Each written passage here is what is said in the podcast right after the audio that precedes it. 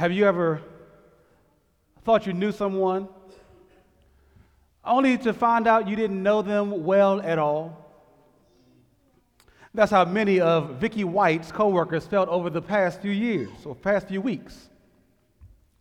When the woman they'd known for nearly 20 years, who many of them described as a model employee, the woman who'd risen through the ranks to the title of Assistant Director of Corrections for Lauderdale County, Alabama, and was on the brink of retiring from this illustrious career, this woman turned out to be a completely different person than what many of them thought.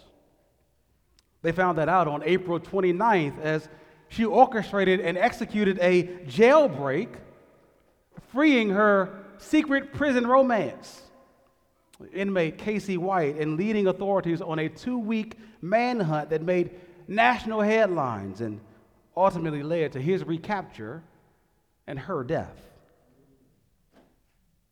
Sometimes this mistaken identity or misinformed identity takes place not at the national level, but more narrowly in your life, at the local level, in your own home.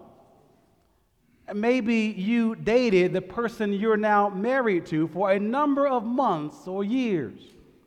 You talked countless hours on the phone late into the night. You went on countless dates. You were in a, a number of different scenarios with different friend groups in different seasons of life. You done all your homework. You thought you knew him or her well. But when you said, I do, and y'all moved into the same house and started sharing the same living space and sharing the same things, you discovered some new information. Did you always eat so loudly? Walk so hard? Talk so much? It's not that you didn't know anything about them at all, uh, but you soon found out that you didn't know all about them. That's something of what we find in our passage this morning. Concerning a person more important than a co worker and more significant than a spouse. Jesus Christ Himself. Who is He?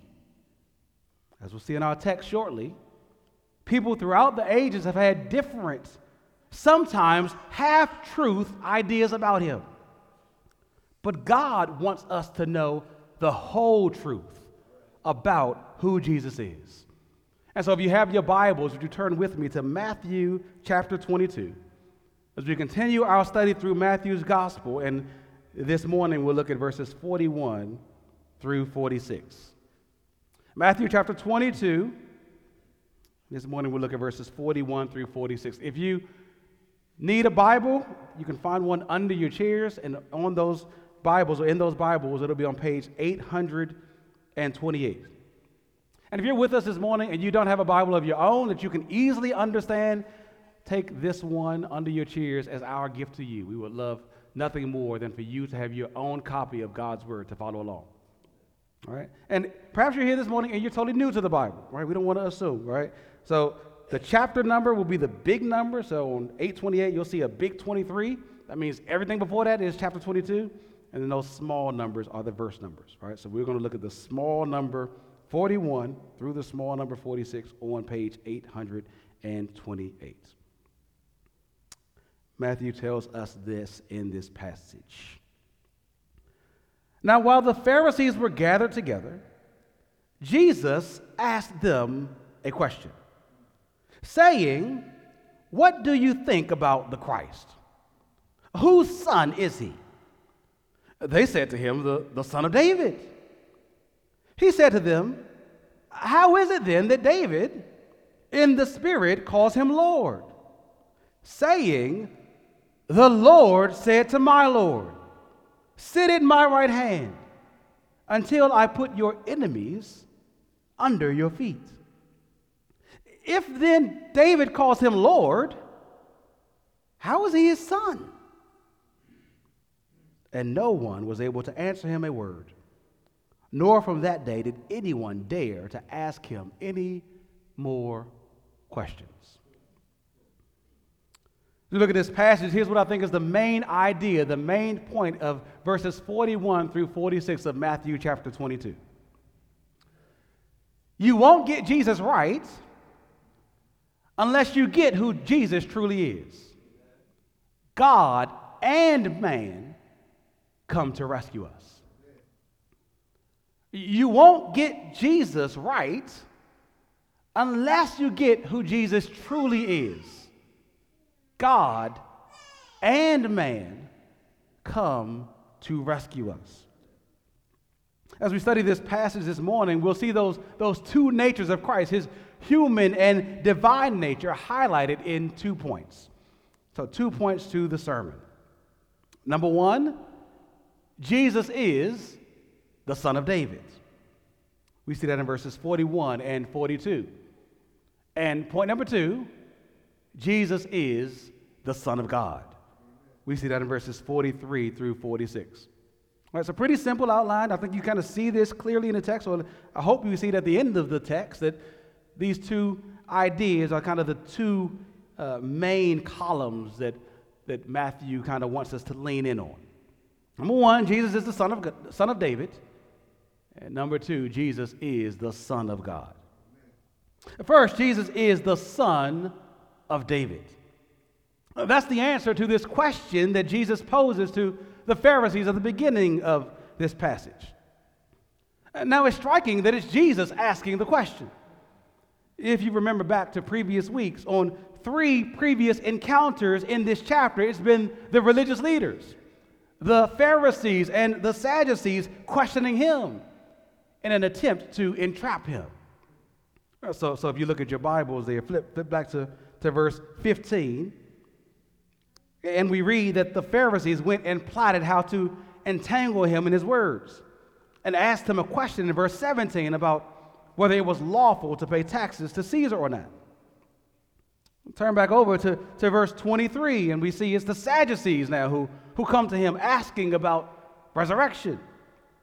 And then down in verses 34 and 35, it's the Pharisees again circling back around, gathered together, asking about which of the commandments was the greatest. But now Jesus flips the script. After answering every one of their questions with divine wisdom, Jesus now questions the questioners. And, and notice the substance of his question. It's the most important question one can ask. The most important question the Pharisees and Sadducees, you and me, need to ponder, need to have an answer for. It doesn't revolve, uh, it revolve around civilian or political matters, uh, such as the Pharisees' question about paying taxes to Caesar. It doesn't revolve around uh, bogus scenarios, uh, such as the one the Sadducees presented in trying to disprove the concept of a resurrection. Seven men all marry the same woman, and none of them have a child. Which one will, will be her husband in the resurrection? It doesn't revolve around weighing which commandments were more important than the others, which was the, the Pharisees' purpose in asking Jesus which commandment was the greatest, as if you could push any to the side. No, the question that Jesus asked gets to the crux of the matter, the most important thing that we all must consider.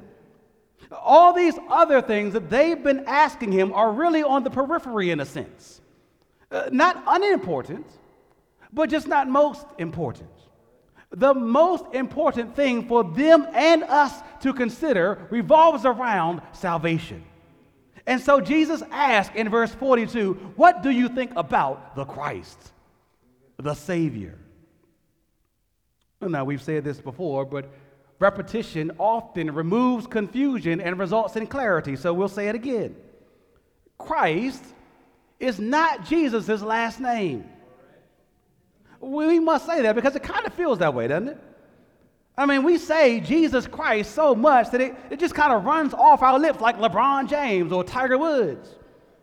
But Christ is not Jesus' equivalent of Johnson or Jones or Smith. It's not his last name, it's his title. Jesus is the Christ.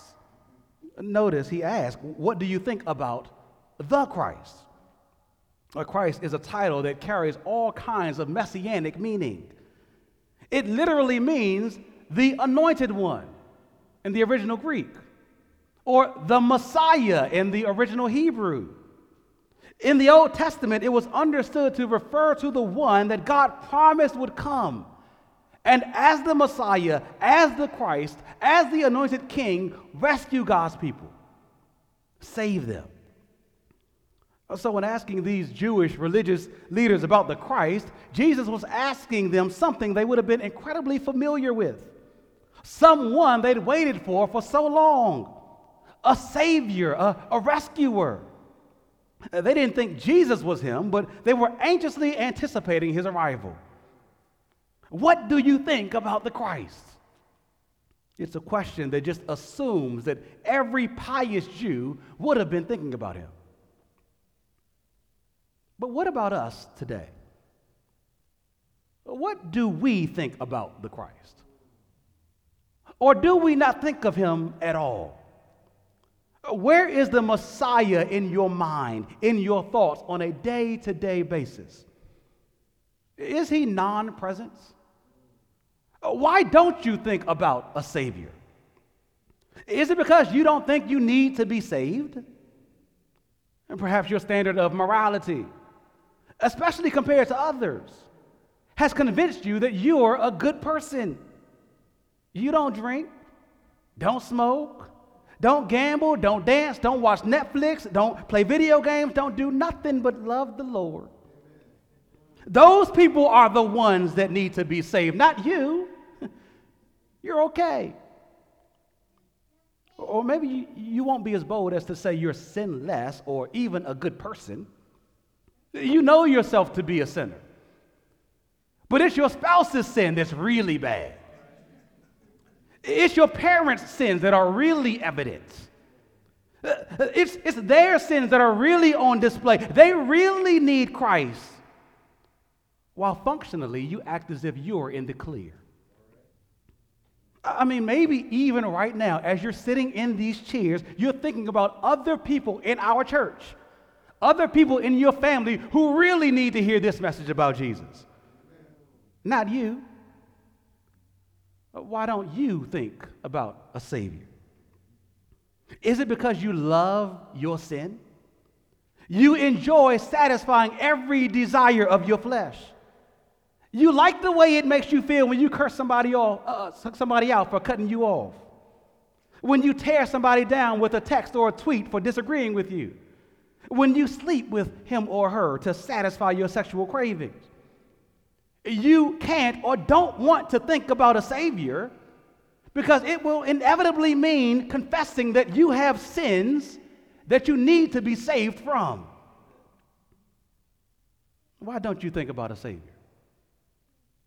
Is it because your schedule, your ambitions, the demands of everyday life have pushed other concerns, even eternal concerns, out of your mind?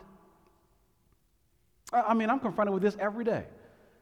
As a pastor of this church, in some ways paid to think about spiritual things, it is a constant temptation to be consumed in doing stuff, fixing stuff, helping people, preparing sermons about Christ without personally sitting and meditating and thinking about Christ.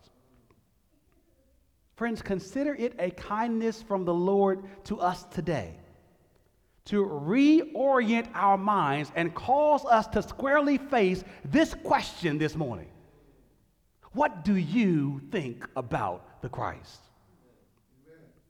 maybe even right now, you can jot down one word or one phrase that comes to your mind in response to that question.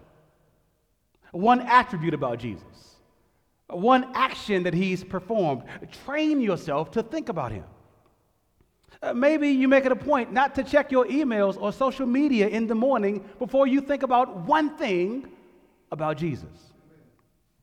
Perhaps put a, a sticky note on your bathroom mirror or on your desk or on your steering wheel with a verse about Jesus Christ so that throughout your day you're constantly thinking about him He's worthy of our constant contemplation. Explicitly here, Jesus asked the Pharisees specifically what they think about the Christ in terms of his lineage. He asked in verse 42, whose son is he? It's a question about the Messiah's ancestry. Where does he come from? To the Pharisees, the, the trained religious scholars, it, it was a rather easy question. I mean, the questions they'd ask Jesus involved some intrigue, some complexities, or, or so they thought. But the question that Jesus asked them is comparatively a layup. Whose son is the Christ? Easy. The, the, the, son of David, they respond. I mean, every Jew knew that. Well, they knew it because that's what the scriptures said. In 2 Samuel chapter 7, verses 12 through 17, God made a covenant with David, promising that one of his offspring, a son, would come and reign forever. Now, God did raise up David's sons, Solomon and others after him, uh, to rule for a while. But this promise that one of David's sons would rule forever was the promise of the coming Messiah, the Christ.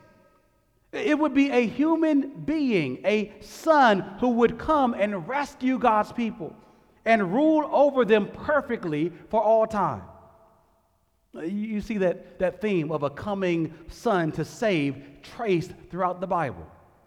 When Adam and Eve sinned in Genesis chapter 3, God promises a seed a son in Genesis 3:15 who would come and redeem humanity from sin by crushing Satan.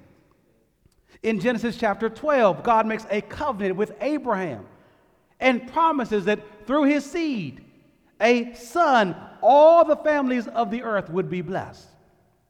In Exodus, God enters into a covenant with Israel as a nation, whom he collectively calls his son that through them redemption might come to all peoples. Uh, but Israel sinned miserably. And, so God again narrowed the scope and makes a covenant with David that through his seed, through his son, salvation would come. There would be a human figure through whom God would redeem his people and reign over them. In this much, the Pharisees believed. They were looking for this human Messiah to rescue them.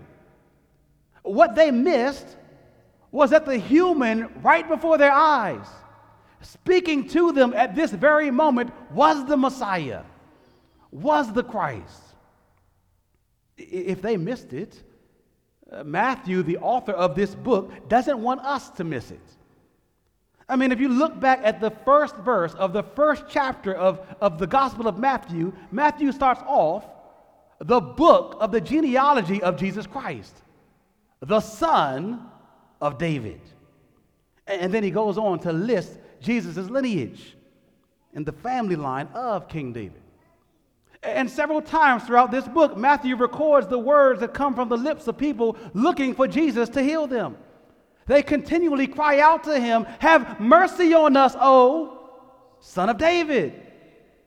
Jesus is the Son of David, the human Messiah, the Christ. Friends, that's important for us to believe, to remember. Jesus is not some fictional figure. He's not a person of our imagination that's been created to captivate audiences for, for thousands of years and give humanity a sense of hope in the midst of, of brokenness, but who really never existed. No, he is a real human being. He was born into a real family. And that family had a real history, a history that could be traced all the way back to his forefathers and the royal throne of King David. Had Jesus not been in this family line, he could not be the Messiah. He would automatically have been disqualified. Just as you and I are automatically disqualified from ever serving as king or queen of England. We don't come from the right family line. But Jesus does. In his birth and with his background, we see all of God's plans beginning to be fulfilled. David's son will reign forever.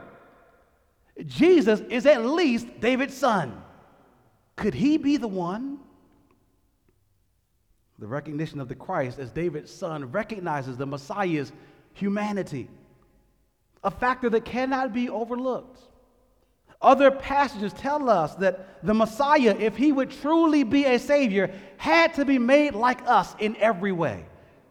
He had to share in flesh and blood so that he could make propitiation for our sins. He had to be made like us, suffering temptation, yet never sinning, so that he could be a sympathetic high priest and help us when we are tempted. He had to be made like us, a real human being, so that he could do what humanity was supposed to do live obediently to God as a faithful son fulfilling the righteous requirement of the law and condemning sin in the flesh. The Christ had to be a man, a descendant of David, to fulfill the scriptures and to fulfill God's purposes for humanity and to make up for every instance where we failed. What do you think about the Christ? We must confess with the Pharisees that he is the son of David. And unlike the Pharisees, we must confess that Jesus is his name. He is a man, a king, the Messiah born from David's line. Oh, but we must confess more than that because Jesus, the Messiah, the Christ, is more than that. More than just a man, more than just the son of David, he is the Son of God. That brings us to point number two Jesus is the Son of God. You can just tell that Jesus is not fully satisfied with the Pharisees' answer to his initial question because he asked a follow up question. It's not that, that the Pharisees' answer that the Christ was the son of David was inaccurate, but it was inadequate. There was more that needed to be said. And so Jesus asked in verses 43 through 45 How is it then that David in the Spirit calls him the Messiah, Lord, saying, The Lord said to my Lord, Sit at my right hand until I uh, put your enemies under your feet. If then David calls him Lord, how is he his son? Okay, now the question gets more complex, right? It, it's something of a theological riddle. The assertion that the Messiah is David's son is right, but only half right. There's another side to the Messiah's identity, a side that David himself seemed to understand. Jesus, as he does so very often in Matthew's gospel, refers to Scripture, to a passage in Psalm chapter 110, verse 1, a psalm written by David. If you turn back to Psalm 110, what you see there is a superscription and, an inscription uh, the first thing you see, it says a psalm of David. Friends, those inscriptions are not throwaway. In the earliest and best manuscripts of the Old Testament, they are actually embedded in the inspired text as verse 1. In other words, when Jesus read his Hebrew Bible, when the Pharisees read their Hebrew Bible, and they read Psalm 110, verse 1 started off a psalm of David. And so Jesus here, when he's about to quote Psalm 110, confidently asserts that David said these things. Uh, David's authorship of Psalm 110 is important. We'll, we'll circle back to that in a minute. But notice that it's not just David who wrote Psalm 110. Yes, David wrote, but he wrote, Jesus says in verse 43, in the Spirit. Friends, this is Jesus Christ Himself confirming the doctrine that we know as the inspiration of Scripture. That is, that the words of this book, every single word of this book, yes, they are written by men, but also written by God. They are written by men who were divinely inspired. The apostle Peter says in 2 Peter chapter 1 verses 20 and 21 that no prophecy of scripture comes from someone's own interpretation. For no prophecy was ever produced by the will of man, but men spoke from God as they were carried along by the Holy Spirit.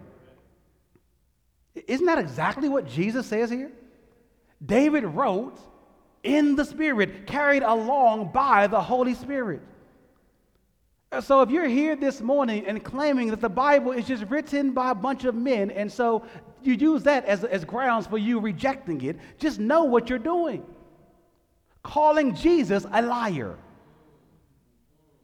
You're doing the same thing these religious leaders in Matthew keep doing, challenging Jesus. It's significant here that, that Jesus, when referring to Psalm 110, intentionally inserts that little phrase, David in the Spirit, in this place. Oh, why is it significant? Well, because Jesus is out to show that, that, that the Christ, that he is, is not only human, but divine. That the Christ is not only the Son of David, but also the Son of God. And almost discreetly here, he shows how that can even be possible. Well, look at the very scriptures themselves. They come from man and God. No Pharisee would deny that Psalm 110 was written by David. And no Pharisee would deny that Psalm 110 was God's word. Well, so with the Christ. Use that same logic, Pharisees. The Pharisees have affirmed the human nature of Christ, but Jesus is meaning to point to his divine nature as well.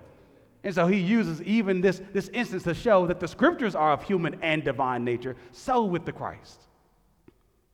How is it that David in the Spirit calls the Messiah Lord, saying, The Lord said to my Lord, Sit at my right hand until I put your enemies under your feet.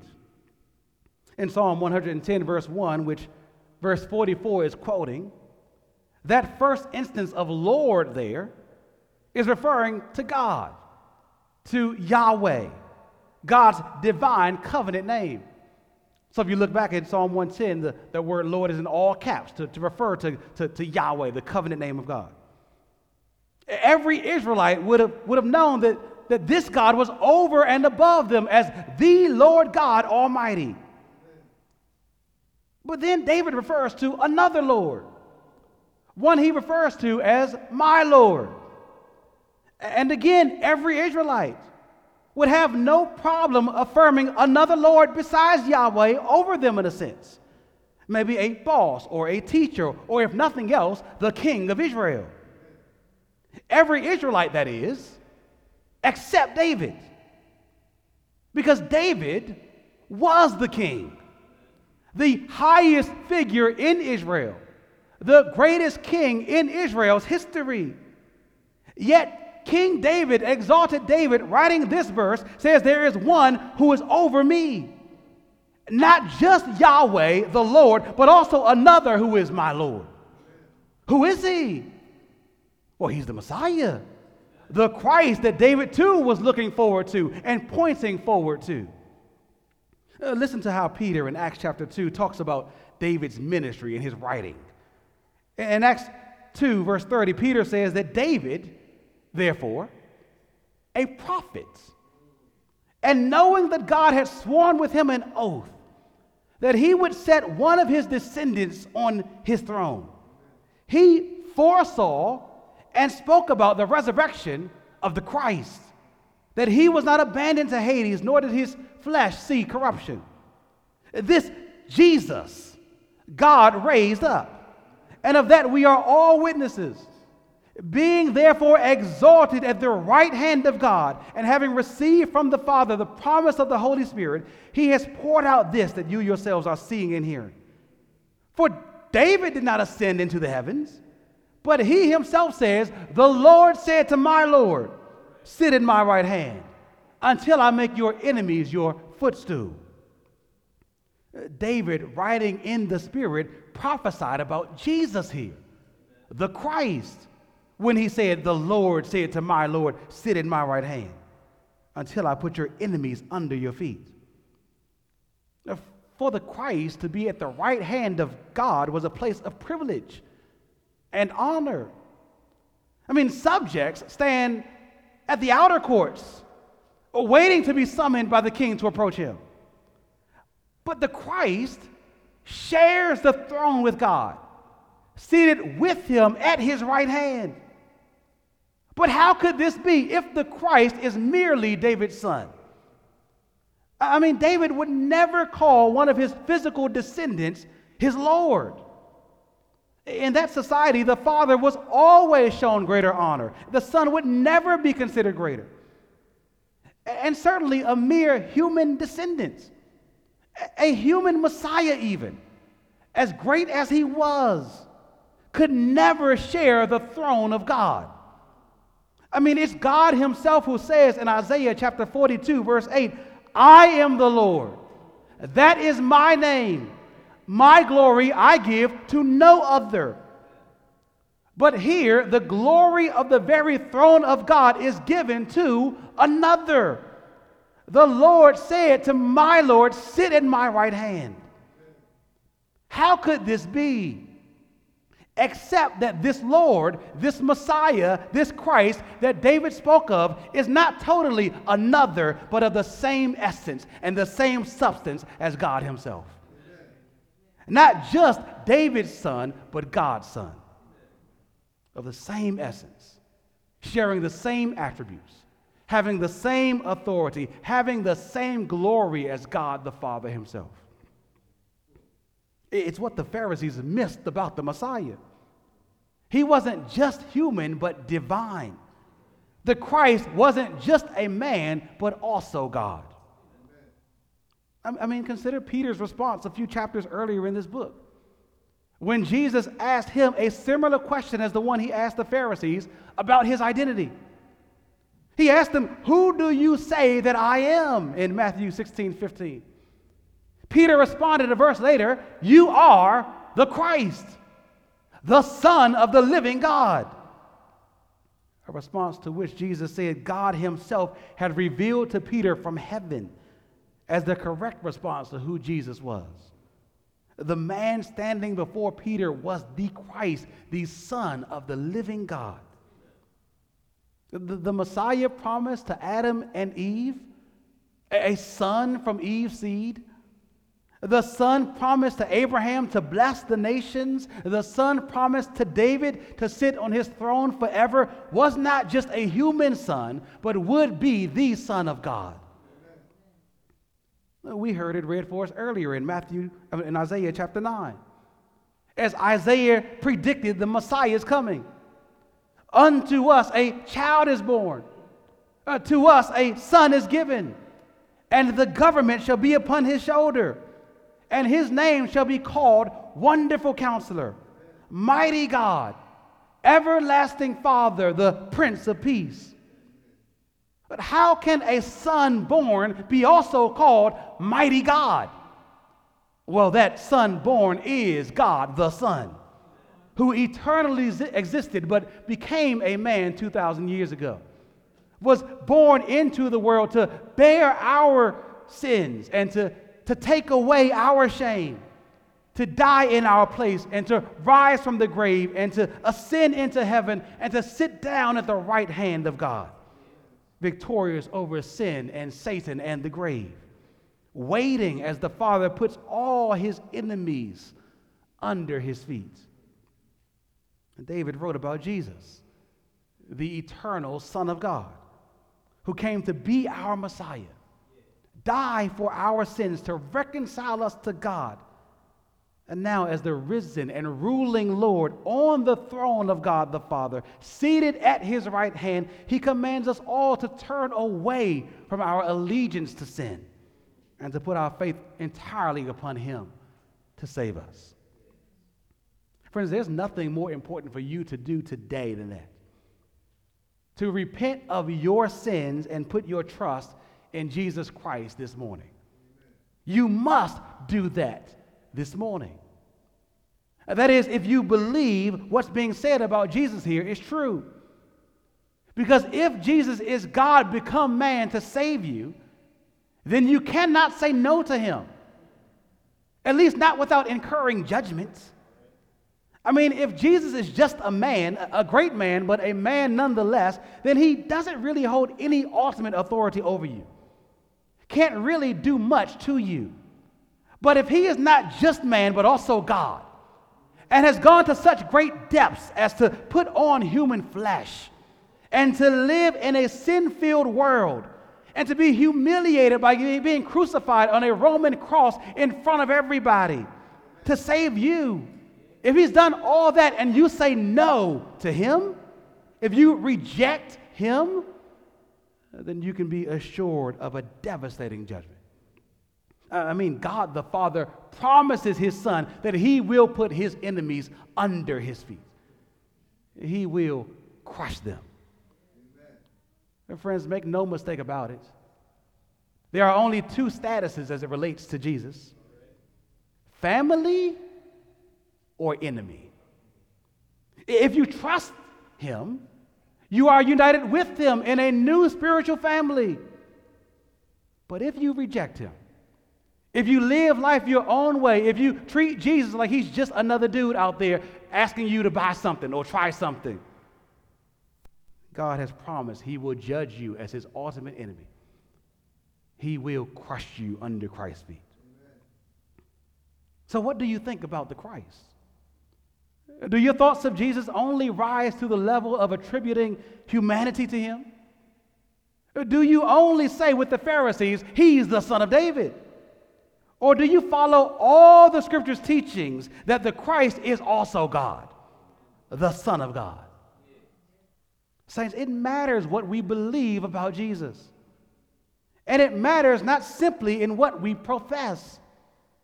If you're a member of Temple Hills Baptist Church, I trust that you believe that Jesus is both God and man. To become a member of THBC, you've had to have agreed to believe that, to affirm that. If you no longer believe that, you need to talk to me immediately after service. That is serious. But there's a difference between simply affirming the two natures of who Jesus is and living as if they're true. So, so do you live as if Jesus is God? Do you love him? Uh, one commentator makes the astute connection that the previous passage in this chapter tells us that the greatest commandment is to love the Lord your God. Well, if God is not just a divine blob, or idea. But God reveals himself as Father, Son, and Spirit, and implicitly here reveals Jesus, the Son of God, as God, then we are commanded to love the Lord Jesus. So, do you love him? Uh, how do you demonstrate your love for him? Well, you spend time with Christ and his word and prayer. You say no to the sins that, that Christ hates out of devotion to him. Not because they aren't appealing at all, but because Jesus is more appealing. You come to church as you've come today, setting aside time to worship Jesus Christ with your other brothers and sisters. You give sacrificially to make Christ known.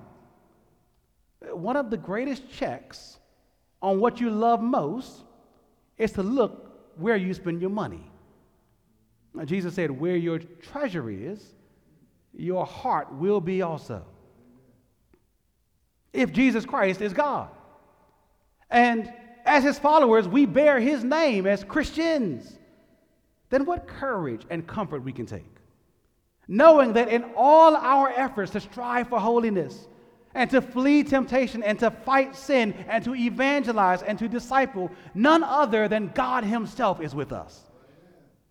If Jesus Christ is God, what joy we can have, even in the midst of sorrow and hardships, knowing that God is for us.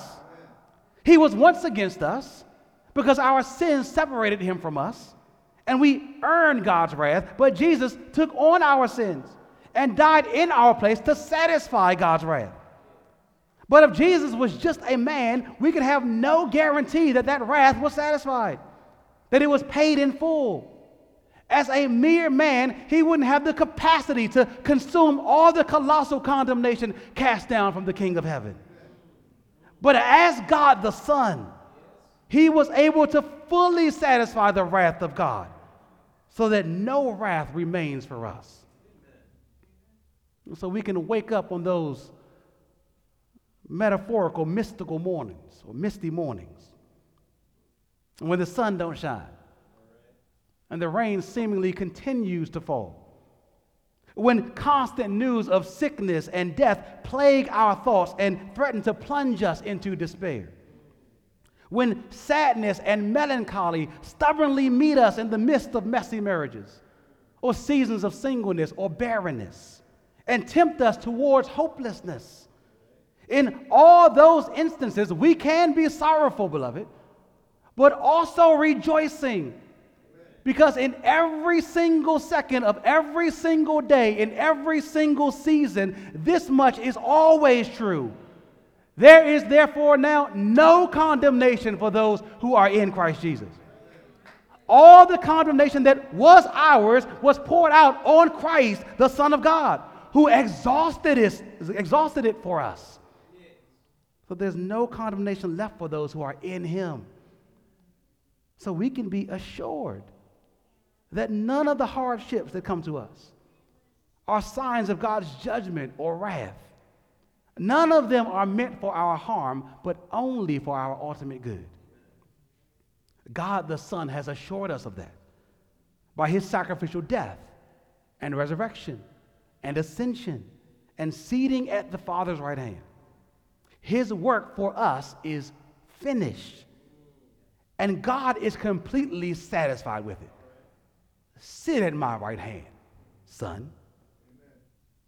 You see, what you think about the Messiah has massive implications for all of life. If Jesus is just a man, then as men and women, we are still dead in our sins, still needing to be delivered, still trusting in our own works and our own uh, interpretations of life to help us out. But if Jesus is both God and man, then all has been accomplished for us. And there's reason for hope and for joy and for peace and to worship Him.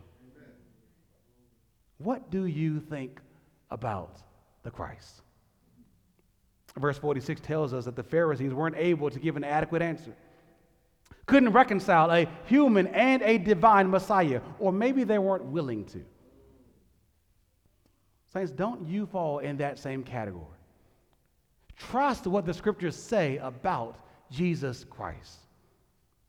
Because you won't get Jesus right unless you get who Jesus truly is God and man come to rescue us. Let's pray. Lord, we thank you for your word. We thank you for the, the highlight you put on Jesus. Uh, we thank you that you have shown us who Christ truly is. Not just a man, but the God man who's come to rescue us. Lord, we pray that you would help us to see who he is, to love him for who he is, to tell others who he is. We pray all this in Jesus' name and for his sake.